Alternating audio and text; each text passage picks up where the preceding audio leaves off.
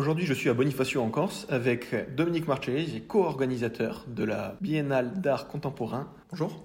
Bonjour.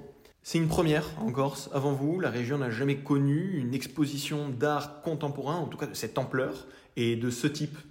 Oui, c'est vrai. C'est euh, donc Derenava, un projet qui euh, a organisé euh, l'année dernière sa première édition de ce qu'on veut voir devenir une biennale d'art contemporain.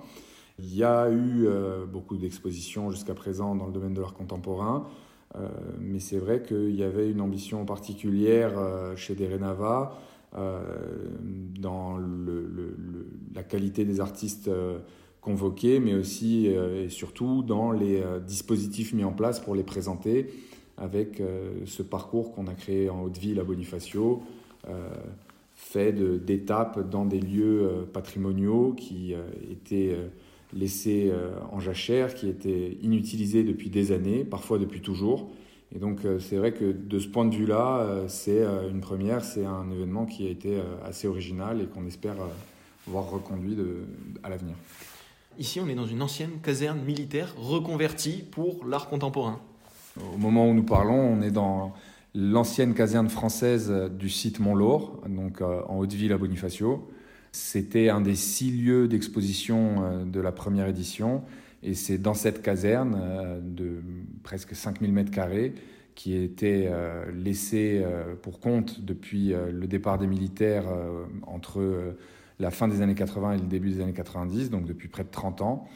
C'est dans ce lieu qu'on va faire l'année off de Derenava, donc qui va consister entre chaque biennale à inviter une institution euh, muséale, euh, une fondation, une collection privée, à venir présenter dans nos espaces euh, une partie de sa collection autour à chaque fois d'un thème et d'une narration et d'une curation pensée par Derenava.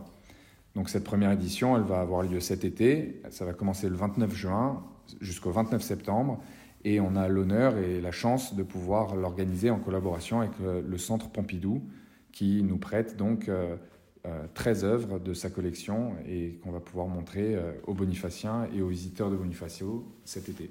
En général, l'art contemporain, c'est déjà bien original, mais là, on parle vraiment d'œuvres encore plus originales. C'est des œuvres qui s'investissent sur toute une pièce. Oui, je pense que euh, tu fais référence à des installations de l'année dernière, notamment dans la salle capsule, où on avait des dispositifs comme ça qui occupaient tout le volume. Donc oui, c'est vrai que c'est l'art contemporain dans le sens de sa production contemporaine, mais aussi euh, dans une dimension où il va chercher de nouveaux dispositifs, de nouvelles euh, manières de s'exprimer à travers des supports.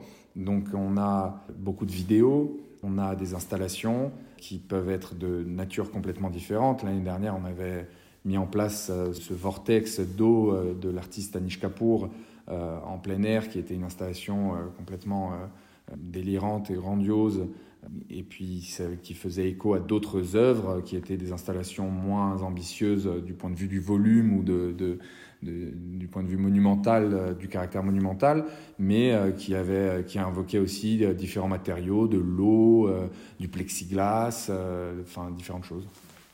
Surtout, à travers ces œuvres, il y a une symbolique. Entre autres, la symbolique de ce tourbillon, assez spectaculaire finalement, vu l'endroit où on est, on est sur les mm. falaises de Bonifacio, ça avait également une symbolique. Oui, cette œuvre, elle, euh, la, la, symbolique de cette œuvre, comme, euh, comme euh, celle de toutes les autres qu'on avait réunies, euh, avait, avait son importance. Ce qu'on a essayé de faire, en fait, c'était de, de créer un corpus d'œuvres qui, euh, au fil de ce parcours, racontait une histoire. Euh, à Derenava, on va toujours construire nos expositions autour d'une quinzaine, peut-être une vingtaine d'œuvres, mais jamais beaucoup plus. On a envie, avant de créer une rencontre avec une multitude d'œuvres, on a envie de créer un moment et une narration.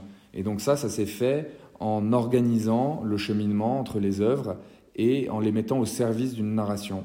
Cette narration, l'année dernière, elle parlait de, du voyage, elle parlait de, du retour, de l'exil, du foyer, de, l'itinérance, de l'errance en Méditerranée et, par extension, euh, de manière universelle. Et, c'est vrai que c'était, voilà, avec le point de départ qui était le, mythe du lys, mythe hautement méditerranéen, une manière de convoquer un imaginaire, une esthétique méditerranéenne antique en l'occurrence, et de tirer des fils vers des questions beaucoup plus contemporaines, euh, en l'occurrence bah, évidemment les questions d'identité, de, migration, de, de, ce que c'est que le foyer, de, de comment on, quitte un lieu, comment on y retourne. Ce sont des questions... Euh, euh, très corses, très méditerranéennes, très françaises, et en fait, ce sont des questions qu'on se pose partout dans le monde. Donc on touchait là, à travers l'œuvre, à euh, ce qui, euh, selon nous, est peut-être euh, sa vocation première, qui est de convoquer un questionnement universel. Et non, et pour revenir sur la symbolique des œuvres et, ce dialogue qu'on a essayé de créer entre les œuvres, il y avait aussi pour nous quelque chose de très important et qui est fondamental dans notre démarche, qui est de créer un dialogue entre l'œuvre et le lieu qu'il accueille. C'est-à-dire que nous, on a pensé des Renava comme un objet qui prend forme et qui est possible, qui n'est possible qu'à Bonifacio dans les lieux où on l'a imaginé. C'est-à-dire qu'on a essayé à chaque fois de créer un lien, de créer un dialogue entre euh, la, petite chapelle Saint-Roch et l'œuvre qu'elle a accueillie, la cisterne qui était l'ancienne plus grande réserve d'eau commune de la ville et l'œuvre qu'elle a accueillie, et cette caserne militaire par exemple, avec les œuvres qu'elle a accueillies l'année dernière et les œuvres qu'elle va accueillir cette année par rapport à ces lieux, on va revenir sur cette caserne. C'est un lieu qui n'est pas choisi au hasard? Oui, c'est n'est pas choisi au hasard. Après, c'est vrai que c'est un lieu qui, euh, qui s'impose à nous. Hein. On a, pour ceux qui, qui, ne connaissent pas Bonifacio et qui ne connaissent pas le lieu dont on parle, euh, si vous y mettez un jour les pieds, euh, c'est difficile de l'éviter. Il, il, est comme ça, il trône en plein milieu de la, de la haute ville. il questionne et il donne envie de voir ce qui s'y passe. Euh, c'est une évidence. Donc après, on a commencé à réfléchir à la manière dont, ce lieu pourrait être, euh, pourrait être habité. Et, c'est vrai qu'il y a euh, cette ambition de vouloir un peu détourner, de vouloir se réapproprier, de vouloir faire évoluer l'espace vers d'autres fonctionnalités, vers d'autres mandats en quelque sorte.